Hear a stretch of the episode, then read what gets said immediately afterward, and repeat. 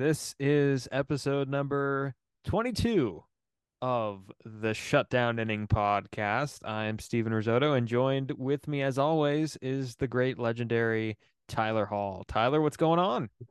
hey, hey, Steven. Hey, everybody. Yeah, good to be back, man. It's been a few weeks. I know you particularly have been busy finishing junior year.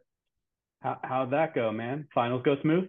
Yeah, junior year was a grind. Finals went pretty smooth, and the good thing about finals is a lot of them were projects, and we pretty much had the whole month of May to do them. And the good news for me is one of them was a newspaper layout that I I have experience doing layout, but honestly, I get giddy anything journalism related, and thankfully, most of my classes are journalism related. So, um, finals went good. I'm a senior. Um, now. Growing growing up so fast. I know. Right in front of our eyes. Doesn't it get you emotional a little bit? Oh man, totally. But then also, I, I mean, we haven't really mentioned your other projects aside from you calling this podcast that podcast. But you've also been. I want to make sure it, it, eh, eh, most people listening probably know about RizzoCast, but you've been crushing it there the last few weeks too. You've had what, Kyle Blanks, McCovey Cove Dave, and Larry Bowa. What a what a you know three yeah. up, three down. There we go. Yeah, th- quite the lineup, and hopefully we could get some of those guys on here too. We are we're getting ready to have another guest pretty soon, but um, RizzoCast did nothing in April. I was very busy in April, and I figured I gotta have like a hot week. So that's kind of what I did. I just kind of went wild with sending requests out, and we touched on three very different topics in those in yeah, those I mean, episodes. I listened to all your episodes, but it was I listened to all, all three and for everybody. You know, you did cover a lot of topics. The, our Giants fans, listeners, definitely check out the McCovey Cove Dave episode. That was a fun one. And then uh, Blanks had a lot of interesting stuff to say. And then obviously, you know, Larry Bowa has a great history in the game, and he touched you. You made sure to touch on a lot of that with him. So awesome uh, there. And and now we're back at the shutdown inning. So here we yeah. go. Yeah, it's almost like there's like two different dimensions of my podcasting life, but um this one this one I value it quite a bit, Tylor. oh. Doesn't make you tear up a little bit? No. Yeah. um uh, and uh we we did mention that like we hadn't done this. It's been about 20 days, but um the baseball world did lose someone very significant um in kind of our absence and it was left-hander Vida Blue uh, who was a just a Bay Area legend. He pitched a lot of years for those championship teams in the early 70s for the Oakland A's. Then later in his career, he bounced around and uh, was with the Giants for a few different stints.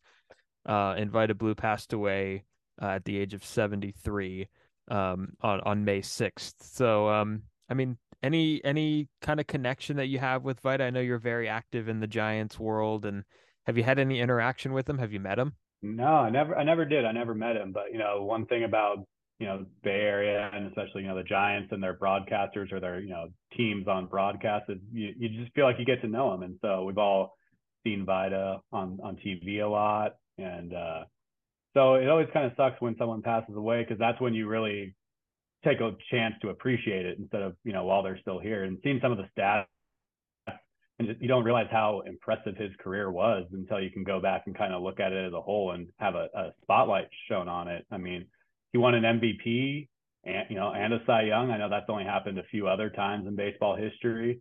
As you mentioned, he anchored three World Series teams in Oakland. I mean, uh, and just you know, it's always another part that, that obviously is, is unfortunate with people passing uh, is people reflecting on it. And there were there's so many awesome posts uh, from Bay Area baseball, you know, legends themselves, you know, from you know, you name it. And there was uh, they were posting, you know, their memories of Vida. There was some good ones from I saw one from Barry, one from Renel.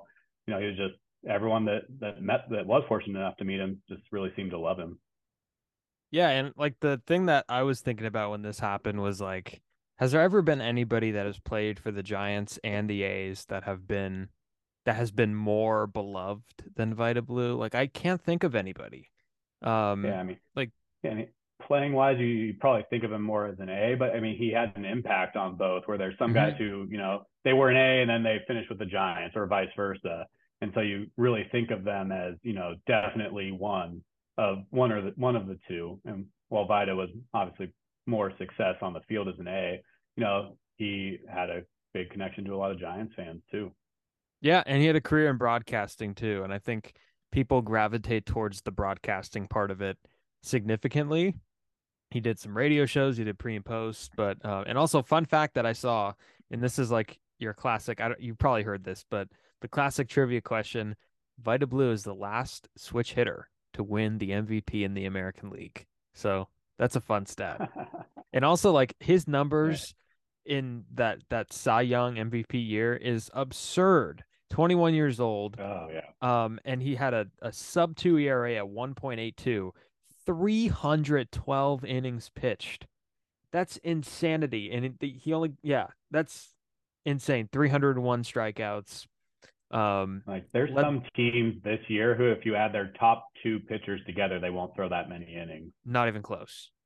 Yep. Not even close. And he led the league in like everything FIP, whip, hits per nine, Ks per nine, um, just everything. And and listening to like Krukow and Kuiper talk about um, Vida Blue, they just said like blazing fastball, way ahead of his time with this fastball and the way he used it. So, um, yeah, rest in peace, Vida Blue. Definitely uh, a good one and a sad, sad time for uh, for the uh, Bay Area sports, and he's a Bay Area sports Hall of Famer too. So, R.I.P. Um, and kind of jump into you know what's going on around the league. Um, I mean, we're talking about like what's going on in, in these teams. I mean, there's some weird trends going on right now with teams that are either like one division is all good, one division is all bad.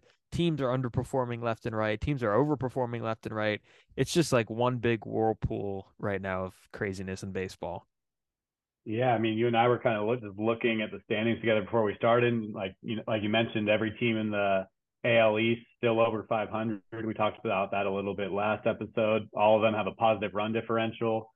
Uh, you know, the the last place Blue Jays would be at least at first or tied for first in at least another division in the AL Central, and they're in last place.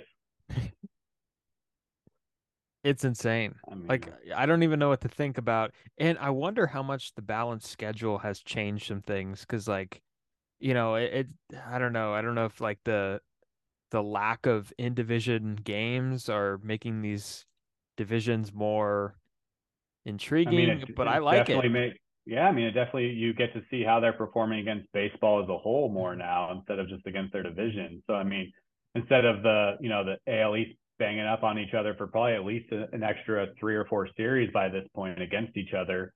They're beating up on other divisions. And then where, you know, in like a division like the Central, where they're all just kind of, you know, not really separating themselves, you know, the top two or so teams there would probably be having a couple extra wins. So they're uh, playing against the lower end of that division. So their ceiling is now lower too. So it's, you're definitely seeing, you know, where the the cream of the crop in baseball is with this balanced schedule. I think.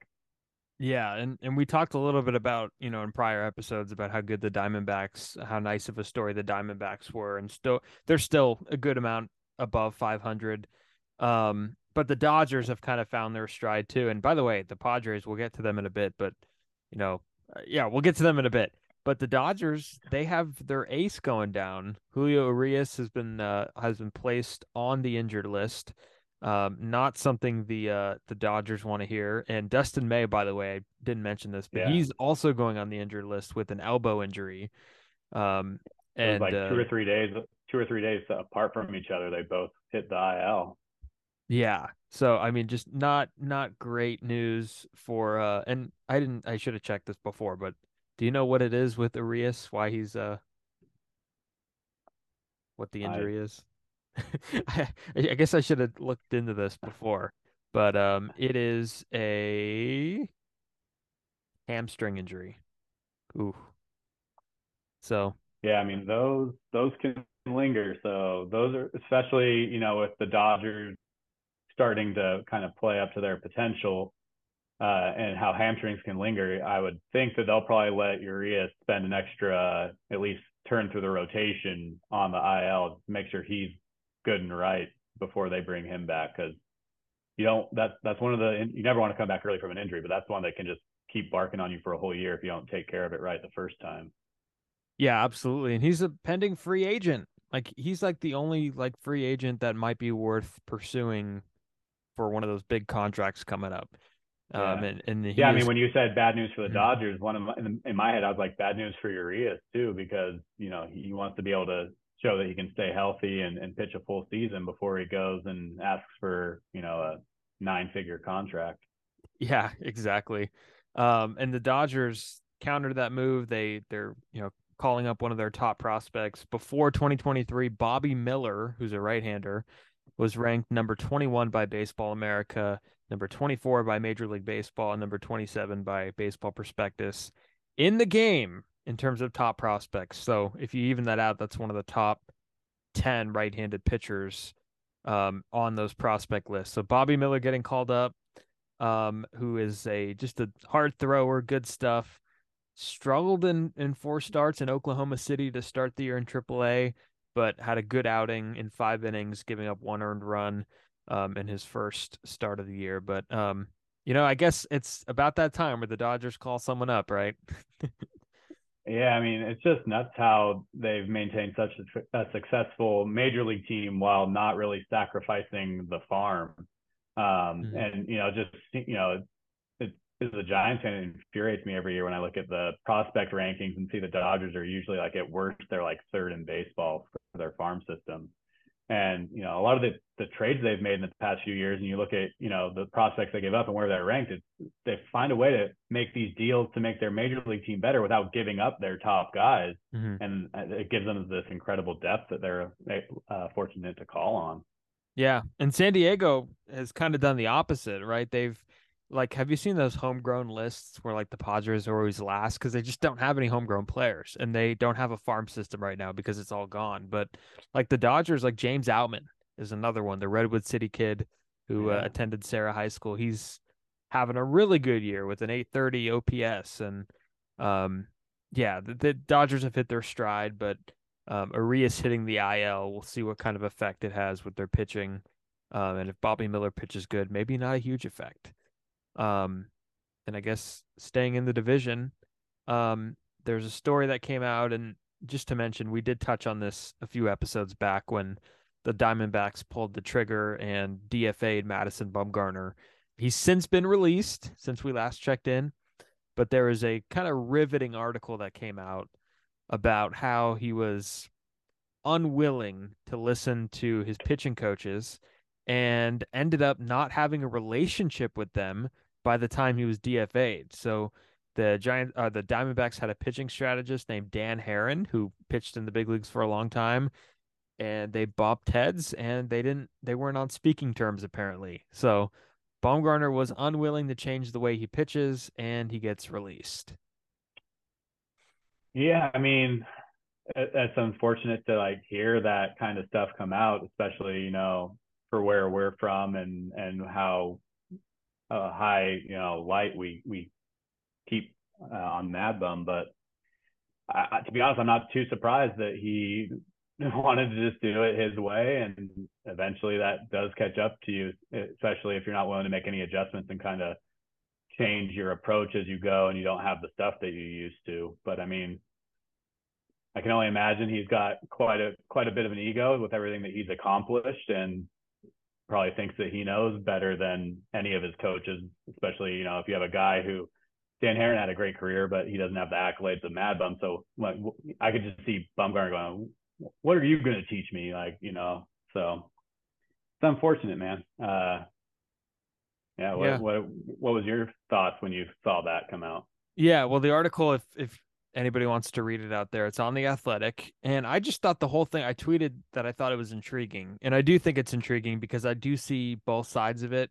and it does. Like first and foremost, just to preface it by saying, Madison Bumgarner is one of the fiercest competitors that I have ever seen take the field. Uh, we have seen it. We have seen him not be afraid of the big moment in the postseason numerous times, and he's one of the best performers under pressure maybe in baseball, you know, he's on the short list in terms of postseason performers in October. Um, however, this you know this to me is not sitting right.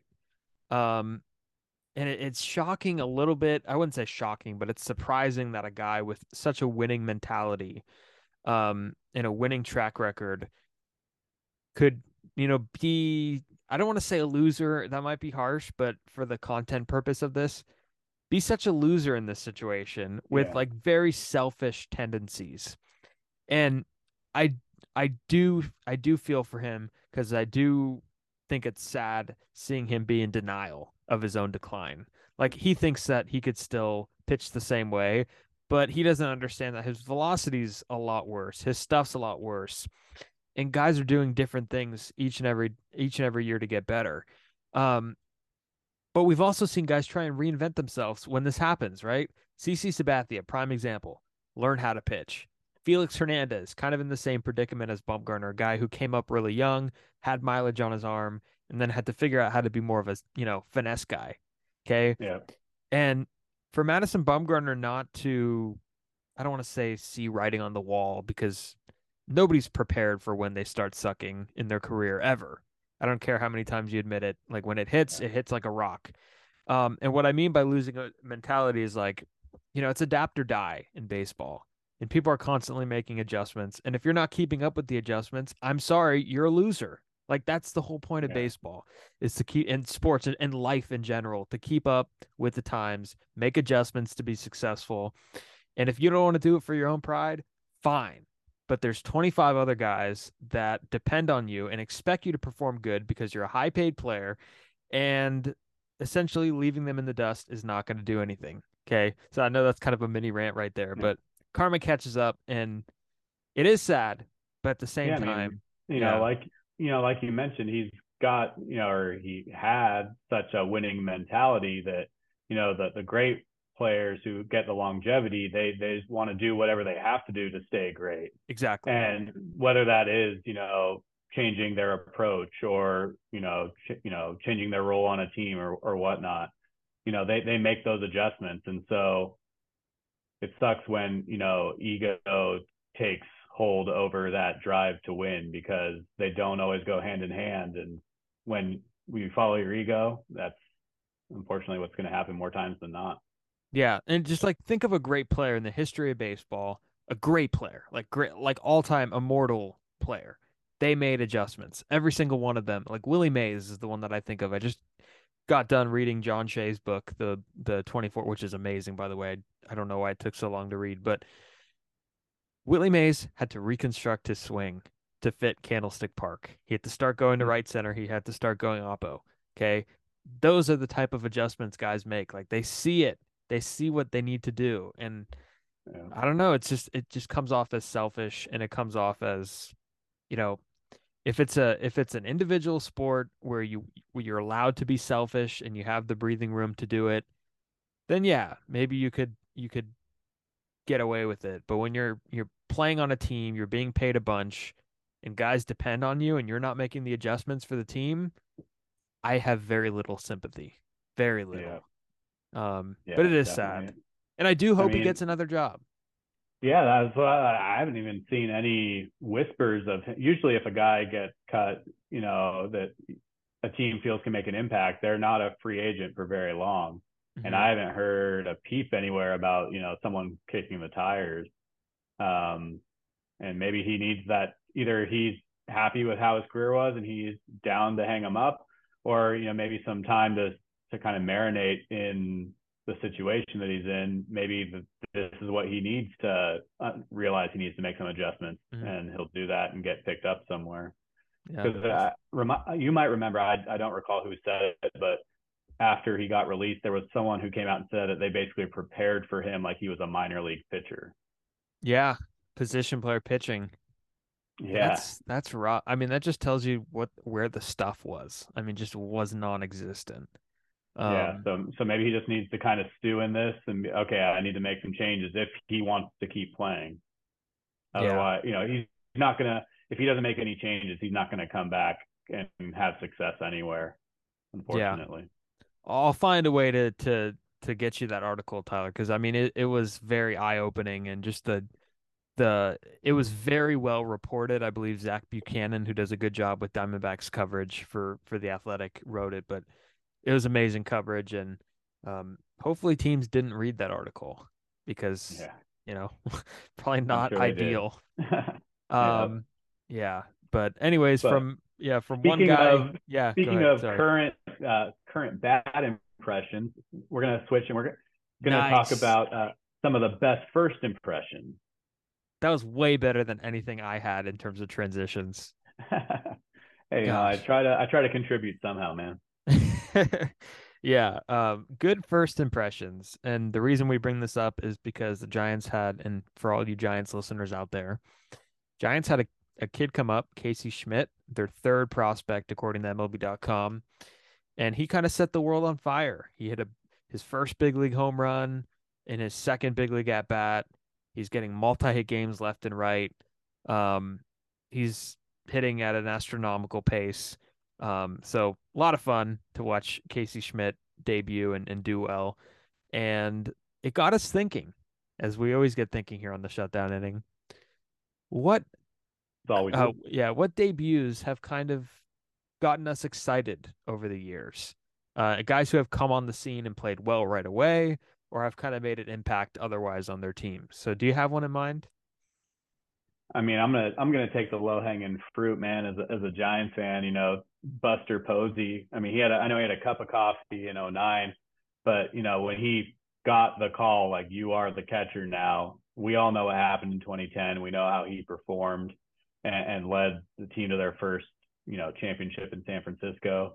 Um, and uh, just it was crazy to see in person how just immediately it was just even when he was a kid, you're like this I feel like he's going to be around for a while. He's got that kind of for a, a quiet guy. He kind of had that it factor as far as being a leader for the long term. As a giant, at least for me, I felt that with just how he performed in 2010 and how he carried himself.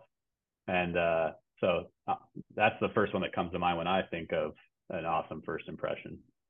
Yeah, that, that that's a good one. And and Posey's a guy like, you know, the common thing when when like rookies get called up, like it's always like he's starting off great, but soon they're gonna figure out a way to pitch him. And like that, we always hear it all the time. We're hearing it with Casey Schmidt. Like soon they're gonna expose him. Soon they're gonna expose him. And it didn't really happen, the Buster, because if I'm not mistaken, didn't he go on a lengthy hitting streak? Who? Sorry, cut out Posey? for me for a sec. Posey went on a Oh. lengthy hitting streak. I believe it was like 21 games, 22 games, or Yeah. something like that. Which, yeah, uh, they, they didn't figure him out, and you could argue they never did because he was always a, a pretty solid hitter. Um, Mhm. And one of my favorite, just to tie it into like that season specifically, one of my favorite uh, moments of P- Posey in 2010 was actually after the season was already over. Uh, I think it was Krukow. I heard tell the story where it was uh, they were getting ready for the parade.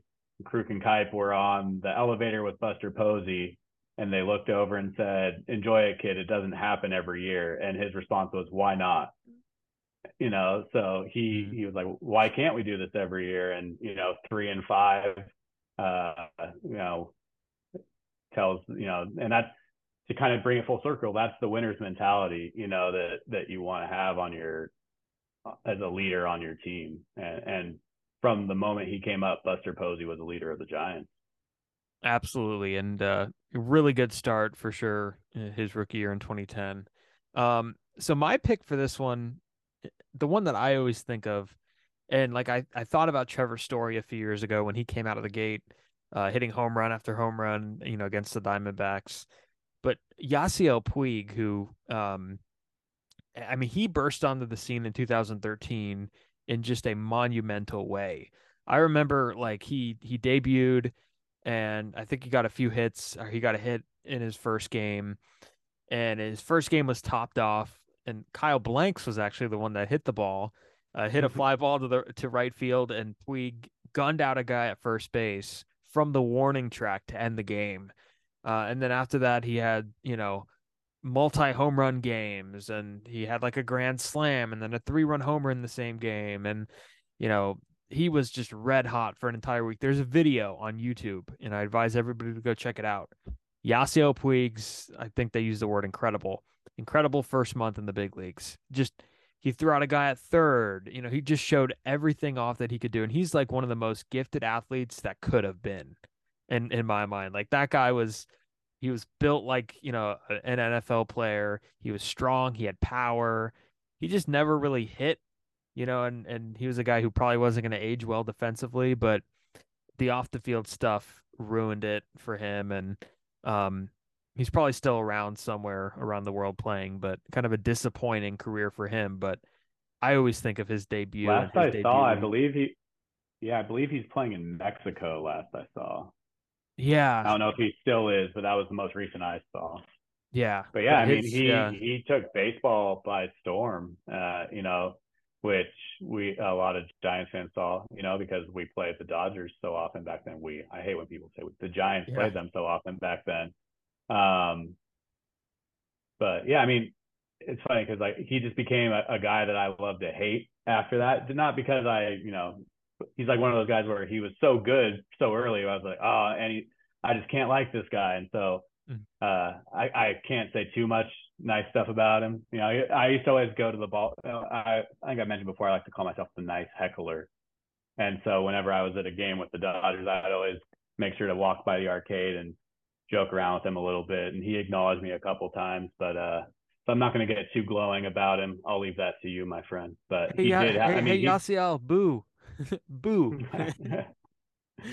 um, well, no, there, there, the one time since since you were saying, oh, boo, boo, and I just, uh, I, w- I was walking bu- down the arcade and his, uh, one of his pockets was hanging out the back of his pants, and so I yelled, uh, "Hey, Puig, you look like an unmade bed out there. Tuck in your pocket." And at first, he kind of was like, "Hmm," and then finally, he like waited a minute so it didn't look like he was fully responding to me. And a few uh, a few seconds later, he finally reached back and saw, and he oh, and he tucked it in. And I was like, "See, see, Puig, I would never lie to you." And then he kind of, and I was like, "And also, you suck." Since I told him I'd never lie to him, but uh, but that was funny, and he kind of like laughed and raised his, his arm up. But yeah, I mean, like you said, he is one of those guys where you know if he could have, what could have been, you know, some guys it's fully injuries. You know, he got banged up a bit, but it's really unfortunate when most of it's off the field. Yeah, no, absolutely. And um those were a few that stuck out and I like the one that you put because we were brainstorming kind of a little bit and I saw that you put on our doc uh, K-Rod. K-Rod got right into the World Series. He was like the talk of town in, in Anaheim, right? Yeah, I mean, he was he came out of nowhere and he was lights out for the for the Angels, and you know he uh, shout out to uh to our buddy Andrew who has had this debate with us before on he Yeah. thinks K Rod is a definite Hall of Famer. Uh, Andrew Pasquini on vacation international, Mr. Worldwide right now. Um, but you know, he's argue, you know, he's slowly changing my mind. Uh, you know, and the more you look at his career and his longevity, um, he, you know, but yeah, his start though, since that's kind of where we were going from. I mean, anchoring a World Series bullpen is a hell of a way to start a career. Yeah, I I don't know how to judge relievers in the Hall of Fame. It's like if it's not Rivera Hoffman, like it's just like a big like I don't know. And like we're gonna have the same debate with Kenley Jansen. I already see it, and it's like I'm Oh, dreading yeah. it. Um, Yeah. but um, yeah, Hall of Fame debates are, are always fun, and we'll we'll have that down the uh down the road.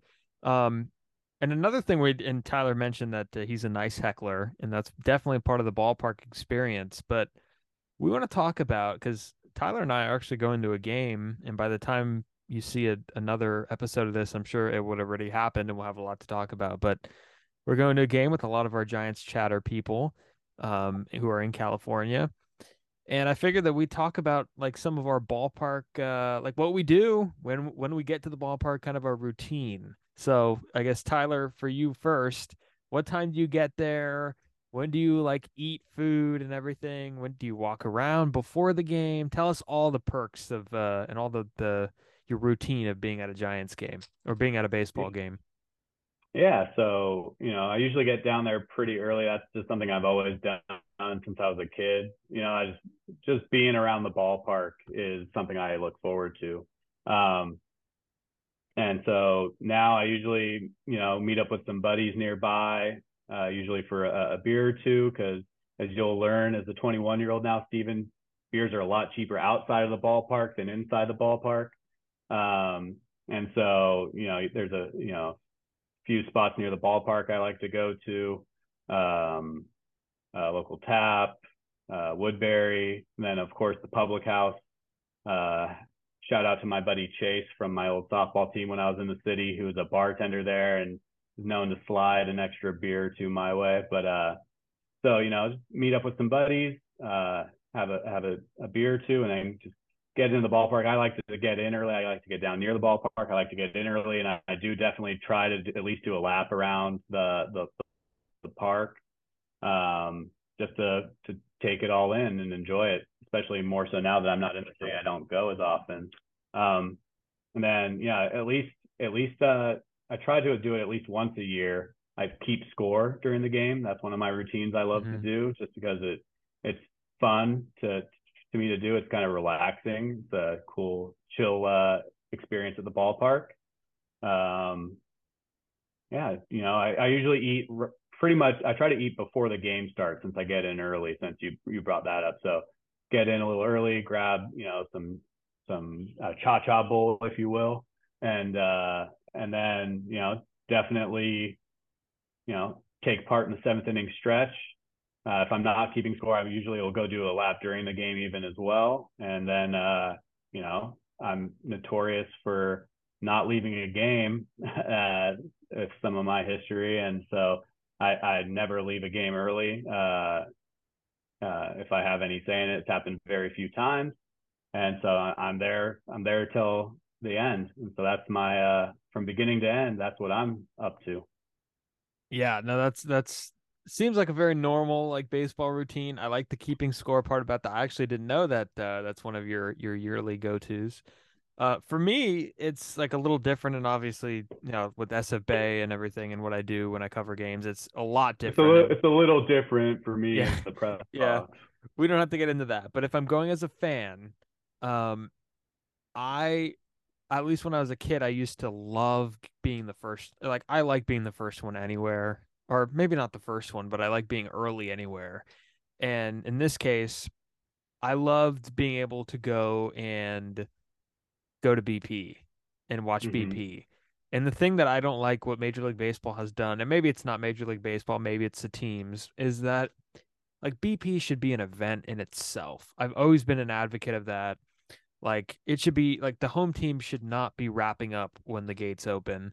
Uh, I see it all the time and it, it's just it's it's not something that should be happening. Like it should be a an event in itself. Yeah, I've I've yeah, I've always loved BP. I didn't want to cut into your routine, but mm-hmm. when you mm-hmm. brought up BP, I was going to try to circle back on this after, and then and you kind of went there. Mm-hmm. You know, BP should be an event. It's such an engaging time for fans with the team, and just to get more baseball instead of wrapping it up, and then you have like an hour of nothing happening before there's any more baseball activity. And it, it, it is unfortunate that, you know, like you said, the home team's always wrapping up. You know, they they should flip it, but I know they probably don't do that so that the visiting team doesn't have to get there as early since they're on the road, so they can spend some more time in their mm-hmm. hotels or whatever. But I, they could definitely even just push everything back, even if it's like 10 minutes, just give give the fans some more. I think that would be awesome. Yeah, and I don't think it's like a devilish reason on why they don't have it open. Like I don't think it's like any like you know, maybe they just want their guys to hit without any anything going on too much and um but if it's for a reason like, you know, we don't want to lose too many baseballs to fans. Like the balls that are in the ball uh, that are, you know, get crushed into the bleachers, like those aren't being reused again. Let's be honest. Who picks them up? The ushers. Yeah. They're not throwing them back on the field for the guys to, you know, so I think it would be cool for for you know people to go with their gloves and have a good time. Yeah. But yep. And, so uh, after BP, what what are you doing, man? In that hour downtime yeah. I mentioned, what what's Steven do? Probably eating, probably eating, but I also always like, you know, whatever I always used to like what they have on the scoreboard too. Like I like the pregame stuff. I like getting in the vibe mm-hmm. of a mm-hmm. baseball game and you know, there's pregame trivia on the scoreboard. That's always fun. But yeah, like you, I like to take a, a lap around. Um, and uh, you know I like my go tos at the moment bacon wrapped hot dogs, uh, and they're better outside the park, way better outside the park. Sometimes I'll get them in the park. Sometimes I'll get garlic fries. Sometimes I'll get chicken tenders. Although Oracle Park chicken tenders have been on a like three year hiatus. Uh, everybody that uh, all the diehards know that.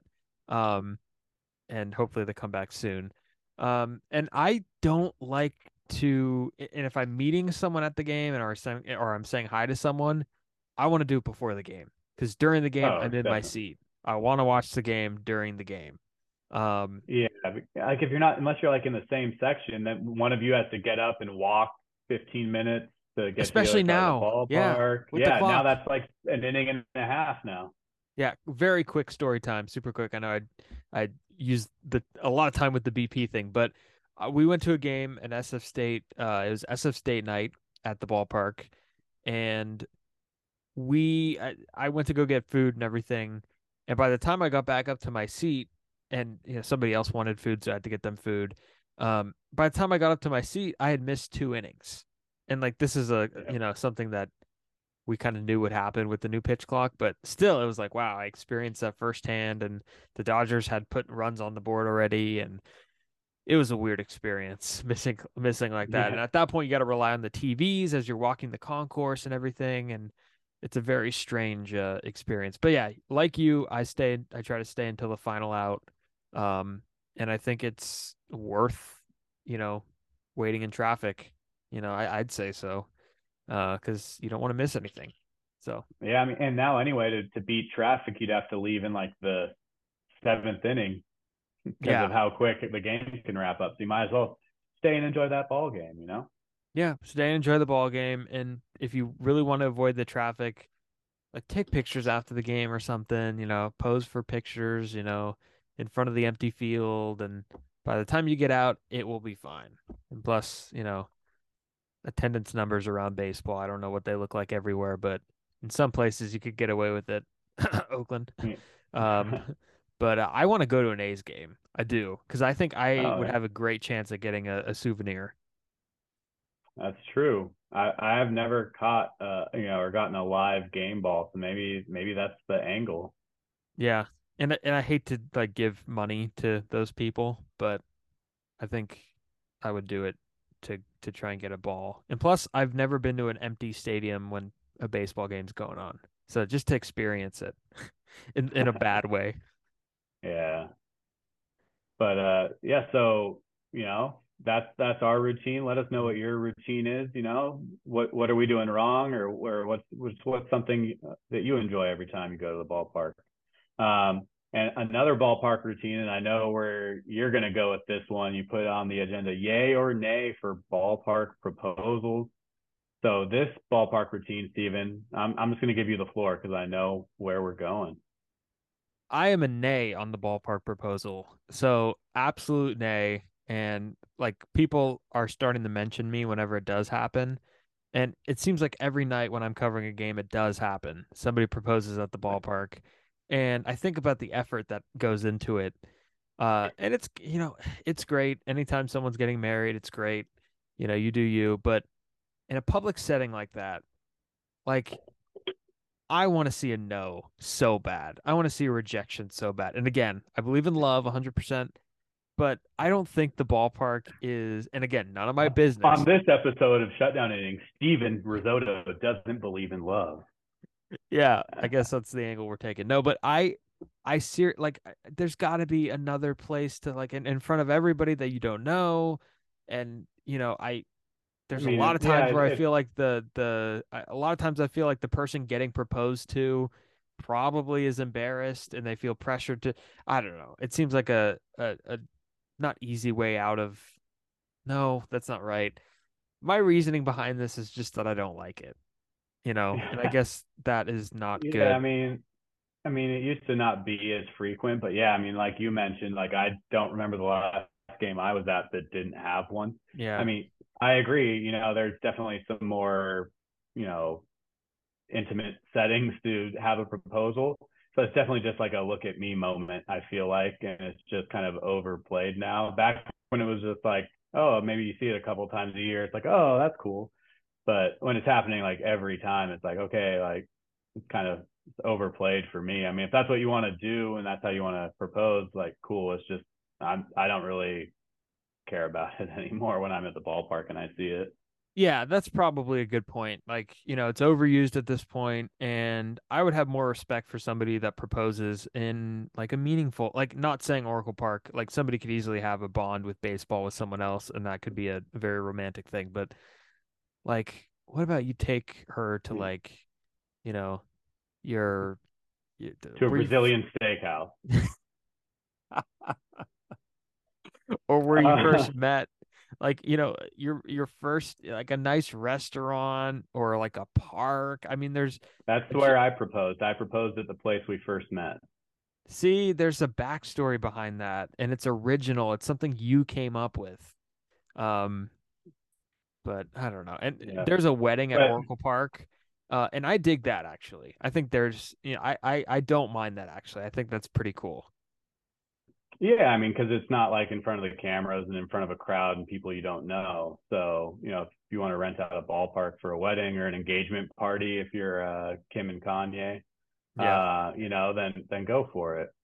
But I mean, the most ballpark routines are on the on the big screen, but I feel like we have to mention the the ballpark uh, proposal that uh, happened earlier this year, where the guy at Dodger Stadium, instead of doing it on the big screen, he ran onto the field in the center field and got absolutely trucked by the security guard as he was pulling the ring out. I mean, it's a good way to end up in jail, but at least he was creative with it. Yes, that guy is a winner. That guy is somebody who should be awarded for his efforts for, you know, yes, he proposed at a ballpark, but he like you mentioned the word creative. He did it in a creative way and he tried to reinvent the wheel and I respect him for it. Okay? I respect I respect the effort. That is top-notch creativity. And did he deserve I just think it's awesome out? that I just yeah. think it's awesome that the the ballpark proposal that you're okay with is with them ending up in jail. Yes, it's a risk take. It's taking a risk. And like how about the ones where like it says on the scoreboard, "Will you marry me?" and there's like say say the word. I'd almost I'd almost rather do that than just make us all watch it. At least it's just like you know, it's not like a look at me moment. Like the only people that know that it's them is probably just them there together. And then he's I'm sure they're proposing and holding a ring and stuff. I'd rather yeah. go that route instead of make us all watch it and pretend like you're original. That's fair. Yeah, and a bunch of strangers around. And and by the way, the guy that got trucked by the Dodger Stadium security guard, like if we're security guard, do we need to truck him in that situation? Like I know I'm like I'm sticking up for the guy here, but like is a I think you have blown... to. You gotta. I mean, what do you do? Just walk up and tap him on the shoulder? I think he's not moving. Get, he's security guards get embarrassed so much by guys like avoiding them and running on the field forever that you know I want eh, let them take that shot because that guy's he's he's in the play stupid games, win stupid prizes department at that point. point, and so let them get their licks in, and when they're instead of getting like made a fool of. The guy's in a position where he's not moving. He doesn't pose a threat to anybody. He's not going to go. He's literally on his knee, not moving, and we got a security guy coming at full force, full sprint, trucks him. Is that He's really trained necessary? his whole life. He's trained his whole life for that moment, Steve. Yeah. Punish him for being on the field. I agree with that. Rules are rules.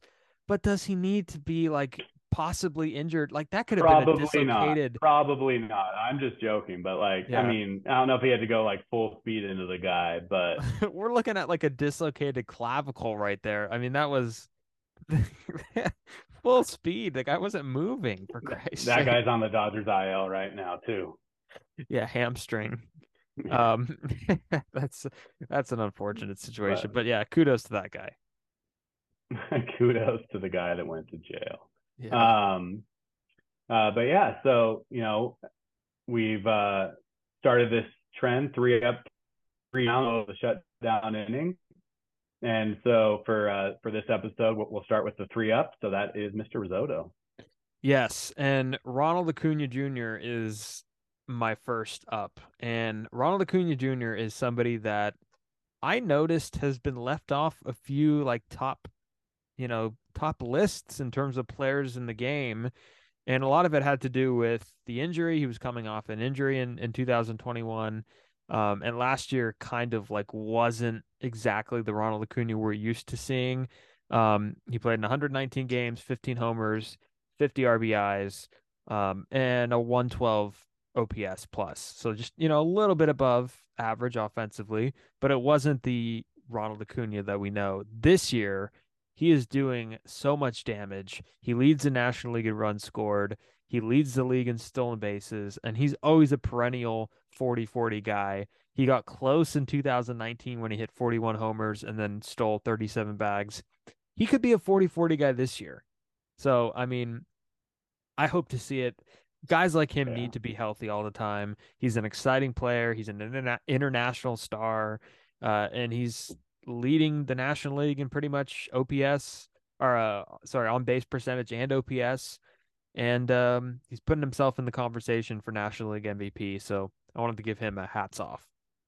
Yeah, I mean definitely, and uh, just I don't want to get stuck on it for too long, but he had that play the other night where uh, he was on first base. There was a walk. He ran to second and then noticed that you know the shortstop has been playing up the middle. Third baseman had been playing closer to short, and neither of them were looking at him. So he just hit, got to second, and then turned on the Jets and took third too. And I just love to see heads up baseball uh, like that. And you know he's just so fun to watch. Uh, so much energy, and like like you said, he's one of those guys you hope is always healthy because he's so amazing for baseball. And so definitely agree with that uh, first up. Yes. And my second up, uh, two strikeout accomplishments that need to be noted. Gerrit Cole recorded his 2000th career strikeout. Congratulations to Gerrit Cole. I've always liked him. Uh, I think he gets a lot of interesting hate because he's a Yankee. I do feel that. Uh, but he's, you know, been a workhorse throughout his career and been relatively reliable. I know maybe not to New York New York standards. I feel like the Yankees fans have not felt like he has broken out just yet. But he is an ace. He's perennially one of the best pitchers in baseball, and congrats to him on getting strikeout two two thousand. And then uh, here's an interesting strikeout anecdote. Zack Greinke became the fifth Major League Baseball pitcher to strike out at least a thousand different players. This is pretty incredible, actually. Um, you know, anytime you're the fifth person in history to do something involving strikeouts, it's pretty significant. And Greinke gets forgotten about quite a bit when it comes to like active guys that could be in for Cooperstown. Um, and maybe he deserves another look. I don't know if he's in or not, but just some a pair of uh, of strikeout accomplishments that I wanted to recognize. Yeah, I mean, uh, I do agree. Cole probably does get a lot of hate for being in, in pinstripes.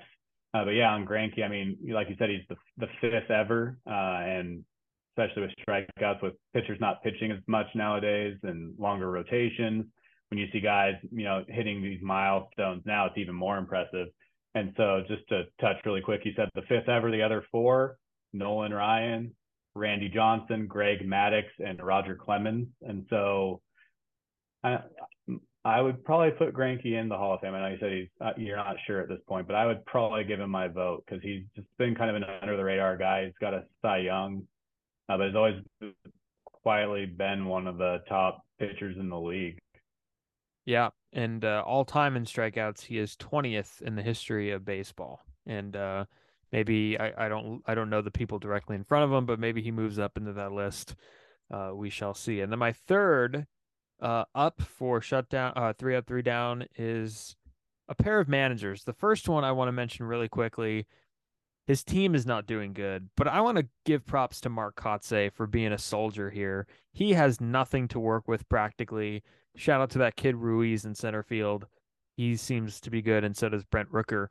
But Mark Kotsay has nothing to, to work with really.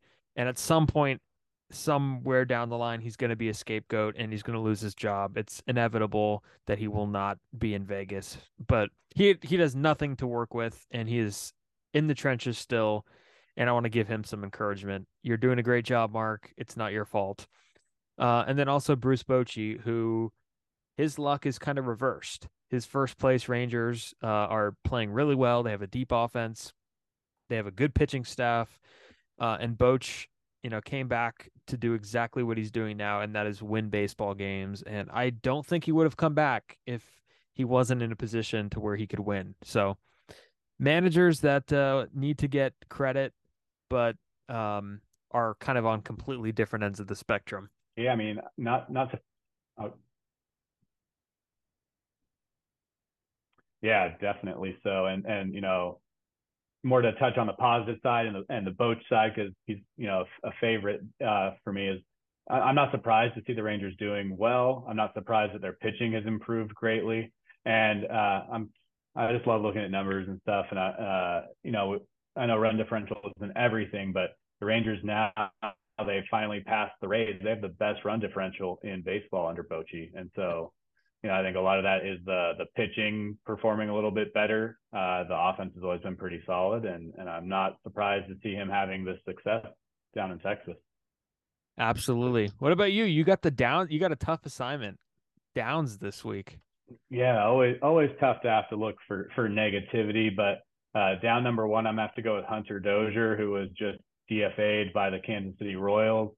Uh, he had signed a, an extension a few years back, and he was just he's hasn't really been himself since that that early breakout stretch in his career. But I mean, this year he's hitting a, he was hitting a buck 83, two bombs uh, and he just w- wasn't performing. And I think with where Kansas City is, they need to see who the who they have, you know, with their kids, and can't have a guy basically eating a roster spot if you want to evaluate what you have going. And so he was DFA'd, so he is down number one for me. Yeah, I mean, a guy that the Royals thought would be a part of their rebuild, and it just didn't work out. I mean, they gave him that extension, hoping that he would be a key part in their offense, but um, yeah, anytime you get DFA'd, that's that's going to be a down, and and a guy of of his caliber, and I think maybe he gets a shot down the road with the team. Uh, I know every team kind of goes through that phase where it's like, oh, this guy just got released. Maybe they're going to give him a chance. So, uh, yeah. hopefully, uh, he he does well somewhere else. Change of scenery is always good. Yep, definitely. Um, yeah, I'm sure someone will kind of opposite of Bumgarner, like I talked about earlier. I, you know, I think Dozier's a guy who will get swept up pretty quick by mm-hmm. somebody. Um, down number two, I'm going to have to go with John Schneider, manager of the Toronto Blue Jays. As, as Steven and I called it a little earlier uh, before we started recording, he quote unquote pulled a Mattingly, uh, visited the mound twice, and uh, Alek Manoah had to be pulled from the game. And uh, you know, something that I, I was aware of, but you had pointed it out to me. Do you want to give the little funny twist to this, Steven? Yeah, so Don Mattingly did this. We remember it as Giants people in 2010, and Bruce Bochy caught it when he was the Dodge. And Don Mattingly was not yet the Dodger manager, um, but he was a coach filling in for an ejected manager at the time, Joe Torre. And we remember it as the Mattingly, uh, the Mattingly move or whatever. And now Don Mattingly is the bench coach for John Schneider. So that's the kind of the funny twist there. Yep, the the influence is real. But uh, yeah, just kind of uh you know at least this is kind of just like a goofy incident it's not like a over like this guy is struggling but gotta gotta give the the manager a, the skipper a down if he's they had to have talked about it though it's like yeah i did that once yeah yeah he's like don't worry about it man happens to the best of us um, and then down number three, I'm going to have to go with the San Diego Padres. You know, we talked earlier that there are uh, several teams that are underperforming, but I feel like uh, aside from maybe the Cardinals, the Padres are definitely the most surprising. Uh, you know, they're underperforming yet again, kind of across the board and obviously in the standings. And just seems like every year we've said, you know, all right, is this the year the Padres do it? Is this the year the Padres do it? And I, in our preseason predictions, I said this is the year the Padres do it. And so far, you know, still, you know, about a third of the way through the season, looking like this isn't the year they do it yet. Yeah, I, and I know Juan Soto's heated up as of late, but they got guys like playing out of position. It's not going well for them. And if and, the most troubling thing for them, and I'm looking at everything right here, and here are the uh, least amount of runs scored in baseball. So we got the Tigers at number 30. I'm going down now. Tigers, Guardians, Marlins, A's. Okay, so pretty rough teams right there in terms of offense. And then number 26th in runs scored is the San Diego Padres. So that backs up your point about them being disappointed. Pretty rough. Yeah, I mean, if anything, if you're in the yeah, if you're in the Padres clubhouse, obviously, okay, we you know with their offensive lineup, there's no way they should be they should be in the top five or six on that list, not the bottom. And so if you're in the clubhouse, I'm sure you're, you know, saying, okay, we're we're not this bad. We're gonna click eventually and turn it around. And if you're the rest of baseball, you're just hoping that they don't. Mm. Yeah, yeah, I, yeah, yeah, yeah. I mean, I mean, that is rough. And and I do real quick. I was just thinking about some like honorable mentions for the Downs. German Marquez for being suspended for the sticky stuff. Um, shout out to him. And also Trevor Bauer got sent down in Japan to the minor leagues in Japan and got lit up in his first outing in the minor leagues facing minor league Japan hitters. So I would put that as an up personally. Ah. But, but uh yeah, I mean you you love to see it. Yeah, it's but, a down yeah. for him, but it's an up for the rest of the baseball. Oh, Zack Hample down too. Oh gosh. Yeah. He's don't get. We shouldn't get. Maybe we can do a whole segment on that guy sometime. We I want to get into should. that guy right now. We should get him on the show. Yeah, let's do it. let's get him on the show, and then talk about him to his face. No, we won't do that. But we will get into one of these days. We will get into Zack Hample as a topic on its own because there's a lot to get into. But, anyways, I think we shut it down again. we did it. You know, three up, three down. We're on a roll, man we are on a roll and uh, we promise a guest soon. I know everybody out there has been waiting at the edge of their seats, but the stars will align and we will finally get that long awaited guest. Um, and it could be somebody that uh, it will be somebody that's very interesting. I can guarantee you that. Absolutely. Well, uh, anyways, thank you everybody for listening. It was a blast, and um, I am off for the summer, so my schedule opens up. I know Tylor's somebody that's uh, yeah. uh, available quite a bit too. Um, and uh, we'll be back with some regular episodes. Thank you all for listening. Go follow us on Twitter at shutdown underscore inning. Um, and then of course everywhere you find your your podcast and uh, also YouTube. Uh, so go go go check us out there. And I didn't say RizzoCast. I know Tylor's laughing. So go listen to it. Yeah, go listen to that too while you're at it. Giants chatter, all that fun stuff, everything we're associated with. Uh, so go check us out, and uh, we will see you next time. That's what's up.